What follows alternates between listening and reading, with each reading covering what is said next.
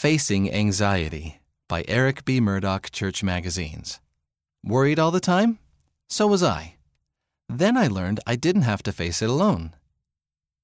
In my first week of junior high, my math teacher asked me to complete an equation in front of the class. Simple enough, right? Well, I couldn't do it.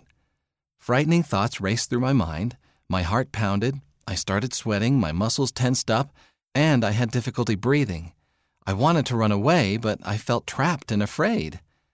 For most of the year, I felt this way the moment I stepped inside the school each morning. These kinds of feelings lasted all through high school. I worried about everything taking tests, meeting new people, speaking in public, going on dates, and competing in sports all made me feel uneasy. I worried about the future, and I feared I would never be good enough to face life's challenges. I felt nervous and on edge much of the time, which made it hard for me to just get through the day. Anxiety versus anxiety disorders. Everyone experiences feelings of anxiety from time to time. It's a normal reaction to new, unfamiliar, or challenging situations. If we never worried about anything, something would be wrong. A little anxiety can motivate us to take action and solve problems, but sometimes anxiety can be intense and persistent and can interfere with daily life. These can be signs of an anxiety disorder. There are different types of anxiety disorders, but typically they include excessive feelings of fear and nervousness. Physical symptoms can include rapid heartbeat, tenseness, shortness of breath, dizziness, and a lack of ability to concentrate and relax. Fearful thinking, self doubt, worry, and stress can trigger these symptoms. Genetics and an imbalance in brain chemistry can also contribute to anxiety disorders. The anxiety I felt was intense, and when the feelings came, all I wanted to do was avoid them. After a while, I noticed I was avoiding situations at school, with my friends, and even at church. Anxiety was controlling my life.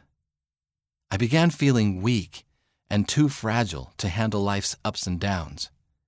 I realized that I needed help with this challenge. Sure enough, I was diagnosed with an anxiety disorder. I had a hard time dealing with it at first, but with the support of my family and others, I've learned a lot. I've learned that an anxiety disorder doesn't mean I lack character or I'm weak. It's like having high blood pressure or diabetes. It's treatable and something that needs to be worked on, not something to be ashamed of. Yes, I have an anxiety disorder, but I also have hope. The Lord will be with you. I thought at first that there would be this one thing I could do that would make my anxiety go away forever. I prayed, I fasted, and read my scriptures daily. I hoped that I would find permanent relief. But it never came. The treatment and assistance I've received have helped me learn that it takes persistence and patience to learn how to manage and cope with anxiety. I'm still learning, and I still struggle with anxiety from time to time. The apostle Paul also had a problem that wouldn't go away. He described it as a thorn in the flesh. See 2 Corinthians chapter 12 verse 7. He asked the Lord several times to take it from him, but the Lord didn't. Through it all, Paul learned an important lesson. My strength is made perfect in weakness, he said. Most gladly, therefore, will I rather glory in my infirmities, that the power of Christ may rest upon me. Paul learned to rely on the Lord through his challenges. Like Paul, I needed to be willing to place my burdens on the Lord. He loves us and wants to help us. He said, Come unto me, all ye that labor and are heavy laden, and I will give you rest. See Matthew chapter 11 verse 28. When we hand our fears and frustrations to him, he will help us emotionally and spiritually. I will not leave you comfortless, the Savior said. I will come to you. See John chapter 14 verse 18. Receiving his comfort in my hour of need is one thing I know I'll never have to worry about. Here are some things I've learned that help me to calm anxiety. 1.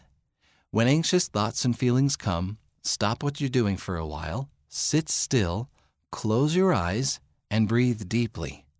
Fill your mind with calming and peaceful thoughts. 2. Good nutrition, rest, and exercise really help our physical, mental, and spiritual well being. 3. Pay close attention to what you're thinking. Fearful, negative, doubtful, unrealistic, or self critical thoughts can trigger anxiety. Make a commitment to focus on healthy, positive, and realistic thinking. 4. Talk to someone who can help, such as a parent or another trusted adult. If anxiety is severe enough, it may need to be treated with medication and therapy, and that's okay. It's not a sign of weakness or personal failure to get the help you need. And five, turn to actions that bring the Spirit into your life. Pray specifically for calm feelings. Count your blessings. Read scriptures that bring you peace, hope, and strength. Remember that Heavenly Father loves you and that the worth of souls is great in the sight of God.